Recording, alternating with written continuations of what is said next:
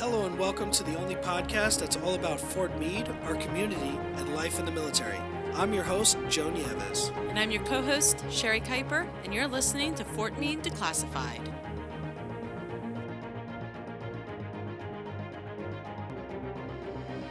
Down with Fort Meade Garrison Commander Colonel Eric Spragg. We're going to take a look at his 2020 priorities and what they mean for our service members, their families, and our civilian workforce here at the fort.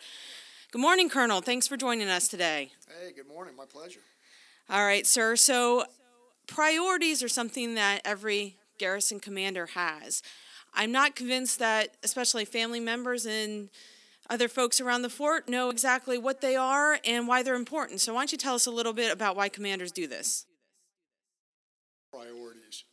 Um, there, there are so many things going on in an installation. And unfortunately, we're in a position today or an environment today where we just don't have the resources to do everything that we need to do. So, by establishing priorities, we're able to kind of focus our attention, our efforts, and our resources to get things done. You know, for for instance, um, I need about eight hundred fifty million dollars to get all the buildings on post to the quality rating that I need them to get to. Uh, but unfortunately, I have about eight million dollars in my SRM account to actually get after that. So establishing priorities allows me to take my finite resources and put them where they're most needed.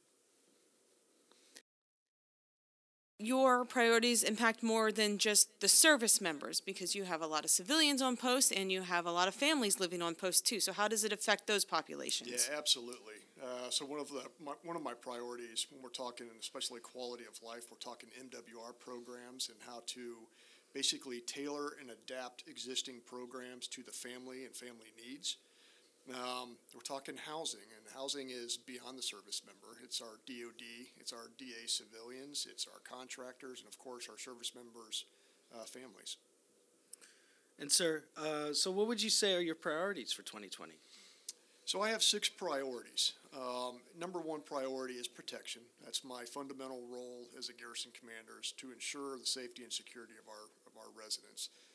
Um, and when I'm talking protection, some quick examples would be our access control points uh, and our road networks. Uh, second priority is improving infrastructure here on post. Uh, we've already kind of alluded to about the number of uh, buildings we have and the amount of money that I need, uh, but it goes it goes beyond that.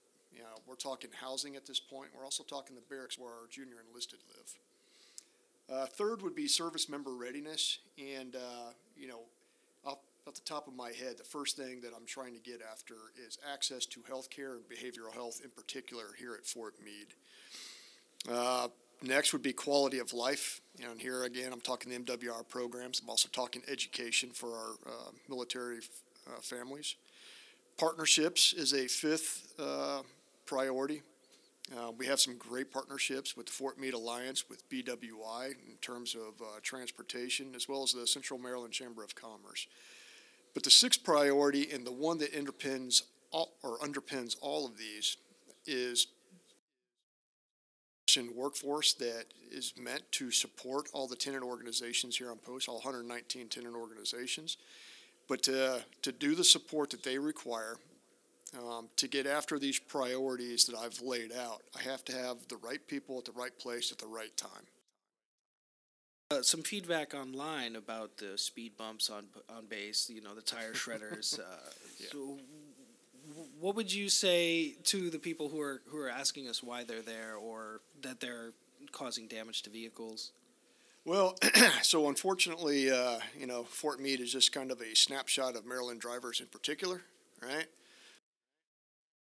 Most people are driving and texting, and I know this to be a fact because I stand on the street corners and I watch people doing this. Um, but the bottom line is, we need people to slow down. We need people to put that dadgum phone away and be courteous drivers. But this is all safety.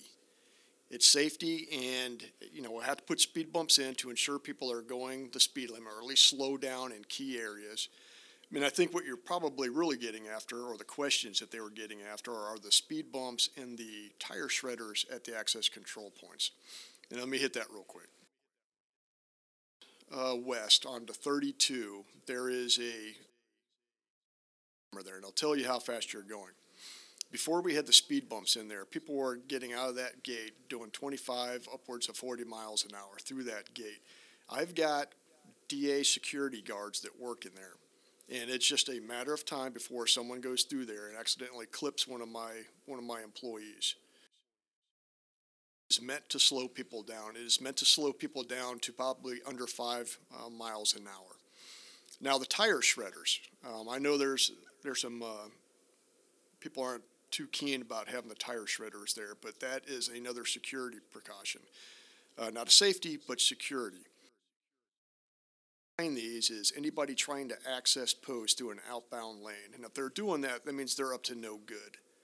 Um, so we're just trying to prevent um, unauthorized access from the post.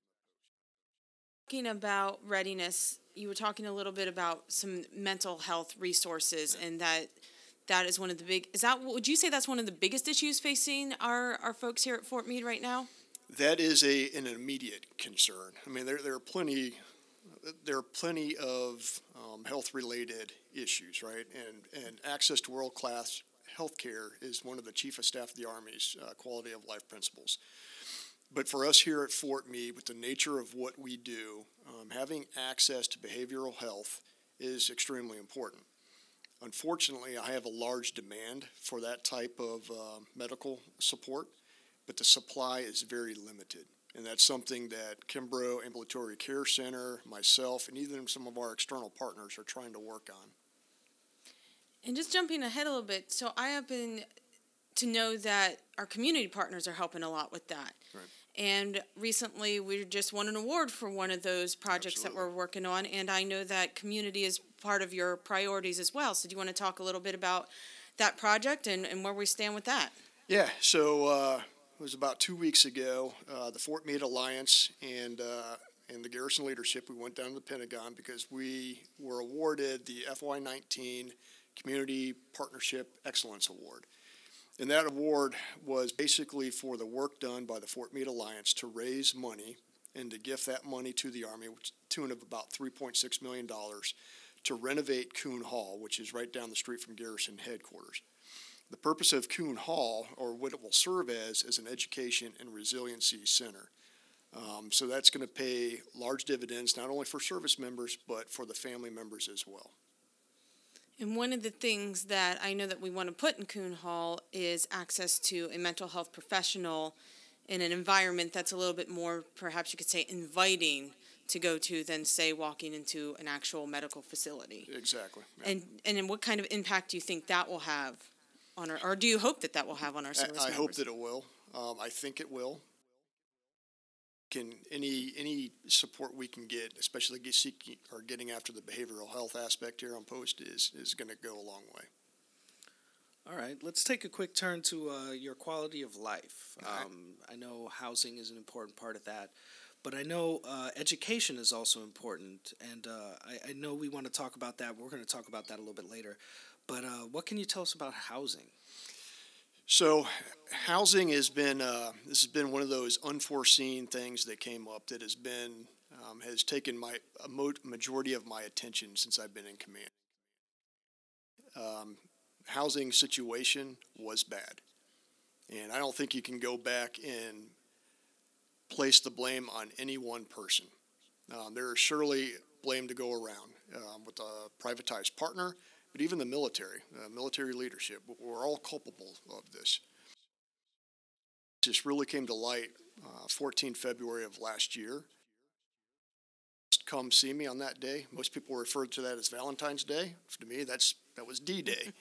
I had the Chief of Staff of the Army. I had the Secretary of the Army. Um, I had the Assistant Secretary of the Army for IE and E, and just about every general officer you could think of came and uh, paid me a visit that morning. Meade. It's across all Army installations, it's across DoD, and it's across all RCI privatized partners. Uh, I will say, and I'm proud to say, that in the six, seven months, or going on 10 months now, since the housing crisis began, I, I'm confident to say that the housing crisis has been arrested, but now we're moving on to the next phase, which is a housing campaign. Uh, a lot of work done by just about everybody in the garrison, to include Corvias and um, even the residents. And I think one of the best things that we did here at Fort Meade, which is kind of adopted by, well, which was adopted by the Army as a best practice, were these residential focus groups. Now, these are the people that had issues with their house. To the table on a monthly basis and sit in our focus groups, and they are part of the solution now. That the housing crisis at Fort Meade is any worse than any other installation because I think if you live here at Fort Meade, Fort Meade's name ends up in the news for everything. Mm-hmm. And I have some thoughts on why that is. I was just curious as what your thoughts and like is our pr- problems any worse anywhere else and why are we the ones getting all the attention? To that is the housing that we have here on Fort Meade. You've got some that are historic. They were built in the 1930s. They have issues. Um, and those issues were primarily due to, you know, gutters being clogged up and old roofs. You have some of the newer constructed housing, which was built in the late 90s, early uh, aughts. And those are the ones we seem to have a lot of problems with. And I think that was just because it was, um, they were erected quickly and using the materials available at the time. But those are typically the ones um, that we're having issues with. Also, probably some bad engineering went behind it in terms of their HVAC systems. And all that kind of contributes to mold. Other organizations, I don't know because if you look at what's going on at JBLM, or if you look what's going on at uh, Fort Myer, they're having significant issues as well, and they continue to have issues. But if I compare my own experience, um, when I was at Fort Leavenworth living on post, the houses were basically brand new. I had no issues. I moved to Fort Huachuca, Arizona, and I lived in um, on post housing, brand new housing, but I had rodent infestation. But that is a result of the seasons, right? Because you, when you have a monsoon season, um, critters want to find a dry, safe place to hang out. Well, the mice all wanted to hang out in my garage, uh, but that that's not a result of the um, of shoddy construction or anything like that. That's that's just nature. Uh, but up here, uh, we have a problem primarily dealing with mold, and that is water intrusion. After it, but we still got a long way to go. On the topic of mold, how can residents help with that? I, I know there's a lot of maintenance and stuff that, that the, the families have to do. Um, we can't put everything on Corvias. You know, we, we live in these homes, we have to take good care of them as well. Uh, do you have any advice for them? Uh, yeah, absolutely. I mean, so if you, well, first of all, if you suspect mold, the first thing you need to do is you need to notify Corvias, right? So put it in a work order. Because a lot of times when you see just a trace of mold, there, there's something larger contributing to it. Um, obviously, residents can always wipe the thing down. You know, cleanliness is part of it.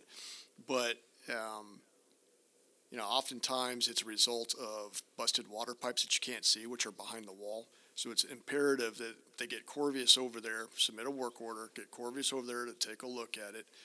And, you know, eh, while we're talking about Corvias, it's also probably important for them to notify their chain of command. So the chain of command can help the service member out. To you as well, right? I know some folks, if, if they don't get any, we hope that's not the case. We want the chain of command to, to take care of it. But you also have uh, Commander Open Doors on Mondays from 4 to 6. They can come to you about this and, and any problem, education problems, giving you a hard time about Clemson. I mean, right? So you, you are a resource for them as well. Yeah, so Mondays, 4 o'clock to 6 o'clock uh, p.m., doors open to anybody and everybody for whatever the topic may be. Um, but also, going back to housing, we also have the Garrison Housing Support Office. Um, so uh, Colonel Floyd, Debbie Fox, and their team, uh, great resource to get in, and they're advocates. So they'll make Corvias do what Corvias needs to do. Earlier question: Why do we get so much attention in the media for this? I spend a lot of time tracking this, as everybody in this this booth right now does. Why do we get all the attention? So, yeah, we do pop up in the news uh, quite often. Um, part of it is because, hey, we do have issues here that need to be addressed. Part of it's probably because of our proximity to the Pentagon and Army senior leaders. Um, and then, you know, uh, no excuses about it, but you have a family, you have families that have um, are seeking monetary retribution from Corvias, fully within their right.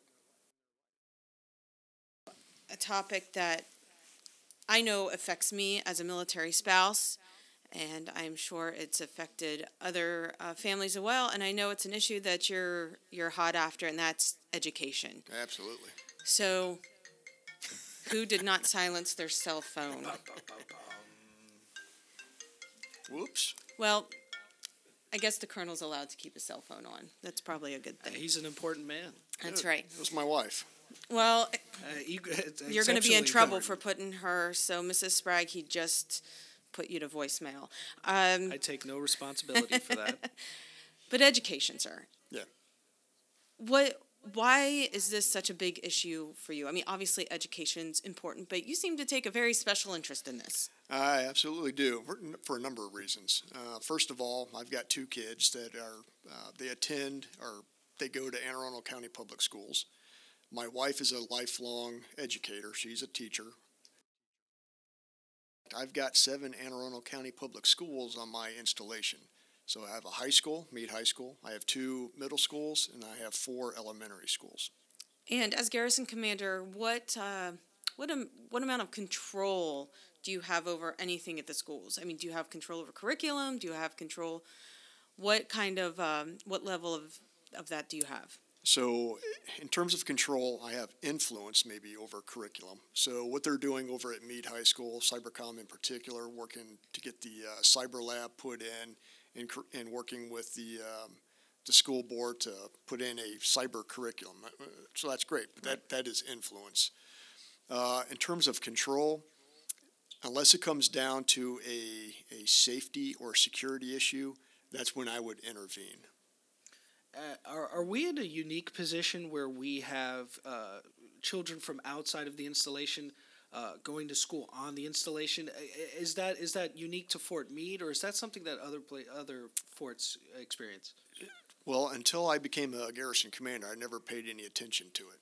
But I will say here at Meade High School, in general, the elementary schools are predominantly military affiliated children. Once you get to the middle schools, it's almost a 50 50 split between military affiliated and then children brought on post from the surrounding communities.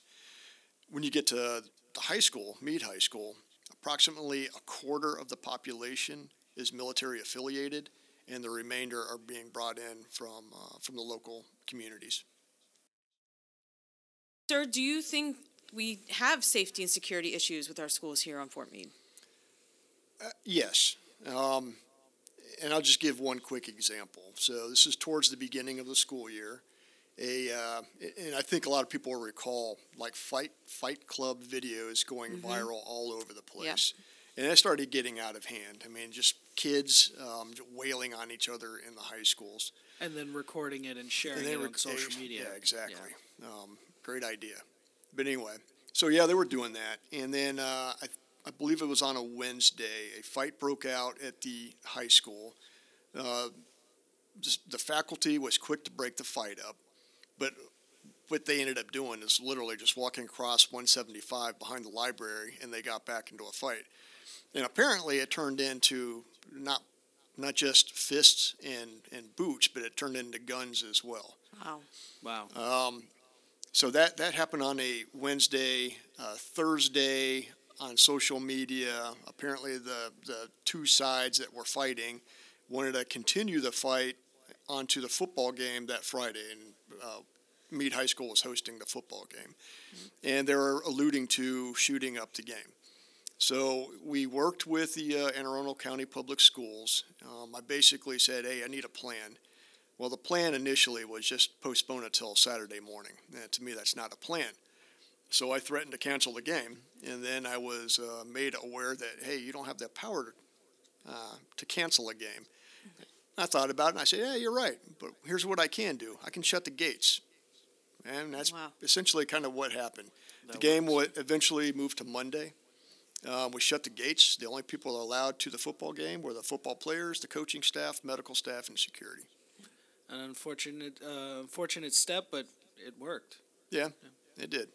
But again, it, it goes back to my number one um, priority as a as a garrison commander, and that's to assure the safety and security of our residents here on post. I don't need that crap, you know, moving from the high school over onto our um, Fort Meade proper. Absolutely.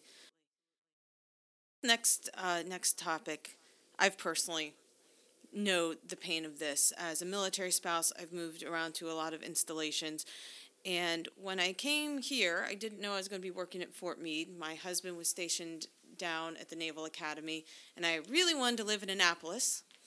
But I did what every spouse does, and I start looking at the schools, and I was like, yeah, I don't want my kid at Annapolis High School. So I thought, like in other states we lived, I'd have something called school choice. And I didn't have it, and so I ended up not living where I wanted to live and lived in a different area just so I could get my kid to the school that I wanted to. And I bring this up, sir, because I know that that is uh, something that you're that you're interested in in school choice. So what? So clearly we don't have it here in Anne Arundel County. Right. And where are we with that, and why do you think it's so important? Yeah, so th- this is huge. Um, you know, the Army tells people where they're going to move. Yep. And because of the cost of living here, living out um, in Anne Arundel County or Howard County outside the base, it becomes pretty expensive. A lot of our service members can't afford to do that. So they, and that's one of the, that's one of the benefits of living here on post, right? But when you live here on post, um, you expect to have good education opportunities. Now, let me let me preface this by saying, Meade High School and the middle schools they have some great curriculums there. Uh, but one of the challenges is uh, enrolling your child into those programs. Oftentimes, to get into some of these programs, there is a spring deadline to sign up for. Reality is, if you're moving out of state to here, you get your request for orders in about the March timeframe um, and you're not even thinking about deadlines. It's not till you arrive in the summertime trying to enroll your child in school that you realize, oh, my child can't get in this program because I missed the deadline. Yep. So then what happens is well, you're kind of stuck with the schools that you have and what's available to you. Um, and to me, I don't think that's fair. And that's an Anne Arundel policy. Well, so the you have county's policy. so the Maryland has a Maryland recognizes the interstate compact. Every state does, and if you're going from um, if you're transferring your your student on the A uh, the AP or IB programs, it, it's pretty easy. That, that's seamless. It's the other curriculums that are made available, um, like the Homeland Defense or the cyber programs, even music and drama, which not necessarily here, but magnet schools, right? Those are the deadlines that you miss. And it's not just here in Anne Arundel County. I mean, we've lived in Georgia, I've lived in Norfolk. I've never been able to get my kid in any of those programs because I either missed deadlines mm. or the school she was at beforehand didn't offer it, so now she was behind and run the risk of not even getting into the programs, which means I run the risk of her getting going to a school that I didn't really want her in. I only wanted her in because of a certain program. So I think it's really important. I mean, for me, I think it's really important for families just to have more flexibility with the schools because every branch of the military is told where to go. Yeah, and, and, you and that's difficult with the PCS seasons being at weird times or awkward Right. times compared to when school goes. so what can we do to let the school district know that, that we want these things for, for our families? The Army has five quality of life initiatives housing, spousal employment, child development centers, access to world class health care, and um, basically revising our permanent change of station procedures. When I look at education, there, there seems to be a gap. We're talking about spousal employment and we're talking about child development centers for the young tykes, right? But there's that large group in the middle that are going to the elementary, middle, and high schools. So I look at this as a quality of life issue. Um, I've already, you know, I've been socializing this with the senior commander, um, as well as the installation management command, uh, commanding general, just to make sure it's on their radar screen. So that's kind of what I'm doing at my level, that and talking with Anne Arundel County Public Schools about this and the Maryland State Board of Education. But what residents can do here or parents of children that are going to these schools is just get involved. Be a member of the Parent Teacher Association. Go to the school boards, voice your concerns. Um, and demand better. And I know uh, one of the ways that parents can um, help you on this mission, sir, is the school survey that's coming out. So, it's sometime here in the uh, beginning of 2020 here, uh, families that have children in our schools here on post, you're going to be getting a survey that will get after uh, school safety issues, curriculum, and things of that nature. So everyone is encouraged so strongly to fill that out because that'll give you I want to say leverage might not be the right word, but it'll give you some data to go with when you're when you're talking to these people saying that we want these things and it'll it'll help in that nature. Exactly. I, it's the data that I need. I've got plenty of anecdotal anecdotes, um, but I need the data to support these. Uh, you know, kind of what I'm trying to get after. And that requires participation from the community. It does, Yeah. and, and the constant feedback to me. Because again, although I don't control, um, I can influence. In a, in a way, parents could take control of their situation by, by participating, being Absolutely. a part of the system, the- Absolutely. or the process. Yep. You have anything you want to add? Anything we didn't? It's kind of a free for all moment. Anything that we didn't touch on that you want to get into a little bit? Army got beat at the Army Navy game. No. Are you sure? Because it was a really good game. Man, that was very boring. For you, it was. Yes, Not for, not for the Navy. we Well, are. That's was what we were doing, Chad. All right, you have to do it again. No, I mean I feel like it's it's. We'll just have to cut Chad out. Yeah, we'll cut Chad out. Um, yeah. But I have a great picture, a selfie I took at the game with uh, me, my husband, and my stepmom, all Navy fans, and my very, very pouty father. Like football game on base where the Army won, but There you go. Yeah, three years in a row. three years in a row. Three years in a row, but Navy got us at the big game. Well, you know the funny thing is, uh, Army seemed to have three plays. Three plays. Air Force or the Navy had four plays, and I think that's why they won. They actually kind of threw the ball every once in a while. Yeah, there's a few uh, veterans groups on social media who were complaining about just stop passing the ball and, and, and actually th- well start passing the ball instead of constantly rushing. I think Navy's had had more uh, passing yards in the first game than they did their entire last season. they also have Malcolm Perry, which sadly we are losing this year to graduation. So we'll get him in another great aspect in the Navy. But speaking of uh, speaking of games, uh, what uh, what are your predictions for Clemson? So Clemson's playing Ohio State in the Fiesta Bowl on 28 December. Um, So this is a bit of foreshadowing. yes, I think this is. Uh, it's going to go one of two ways. It's going to be a blowout. It's either going to be a blowout and Clemson wins, or it's going to be a blowout Ohio State wins. I'm a Clemson fan, obviously, so I'm, I'm expecting Clemson to win, and I expect to see Clemson and LSU play in the ch- national championship game. You you heard it here first, folks. You heard his predictions. When this airs, we're gonna see where we stand. Yeah. Okay, we're gonna see where Clemson landed. I just want to say he thought Army was going to win too, and we saw how that turned out. So Well, it's easy to it's easy to, to think that since we won last time. So, Exactly. All right, sir. Any any last remarks? This is it. You just helped us finish our first podcast. No, this was uh, this was a great opportunity to kind of put out some of these uh, some notes to the community. So I appreciate the effort that went behind this. And we appreciate your time, sir. I know you're a very important person. Everybody wants a little bit of your time, so I, I appreciate you giving a little bit of it to us, especially with the holidays so close. Uh, I know when this airs, uh, the holidays are going to be behind us, uh, but we want you all to know we've been working very close to the holidays because it never stops. Nope, this train just keeps on a moving. Best part of your job as garrison commander. Best part of my job as garrison commander is being able to go home to my family every night. So I'm not deployed. Um, i this garrison commander gig is uh, it's very interesting.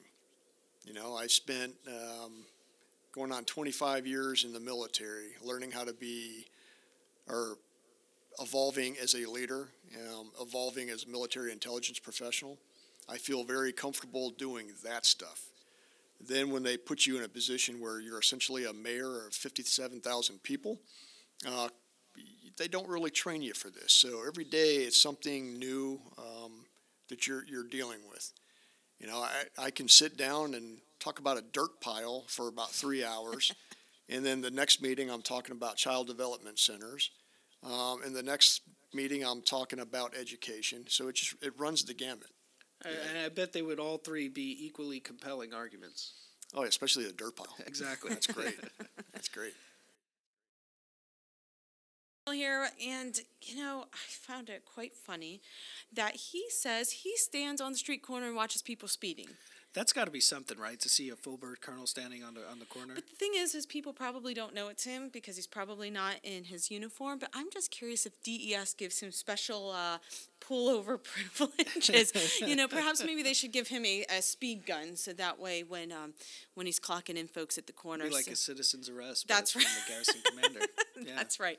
That's right. Call call you call you into the office there. Um, so I, I actually appreciate that he gets out and does stuff like that. I mean, I Yeah. think it's probably a little more than than he should have to do, but Well, I mean, it's one of those things where it's definitely he, he's a busy enough guy as it is. He's like the mayor of Fort Meade, but you know, it, it's something else. It's it, it really is something else, and and we appreciate that because if if people are speeding, I mean, sometimes you got to get out there, stand on the corner, put your safety belt on, and and, and flag some people down. so consider this your warning.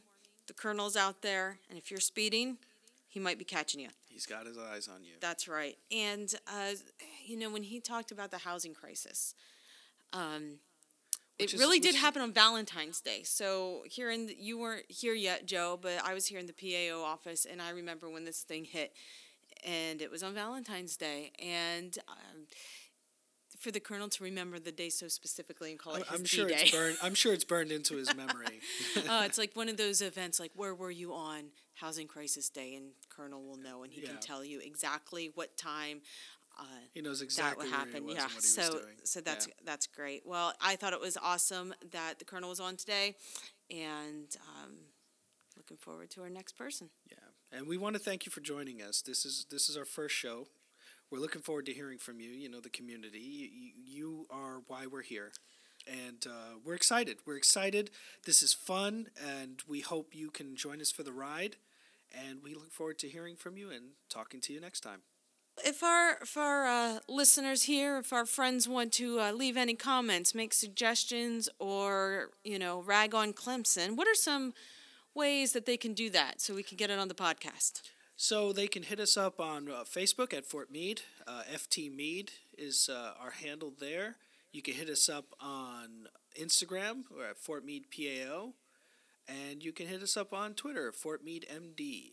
Okay, great. And let us know if you love us or hate us. Well, actually, just if you love us. If if you don't like us that much, uh, you know, we be prefer nice. it if you love us. yeah, we prefer it if you love us. My Joe's feelings are very sensitive, I and a very I, sensitive guy. I don't want him to cry. It'll be a lot of consoling going on there. Just kidding, but seriously though, we do want your feedback. Um, what you want to hear on the podcast, uh, people you would love for us to interview, um, anything that you just want to know and uh, don't have the answer to, uh, drop us a line. We'll see what we can do.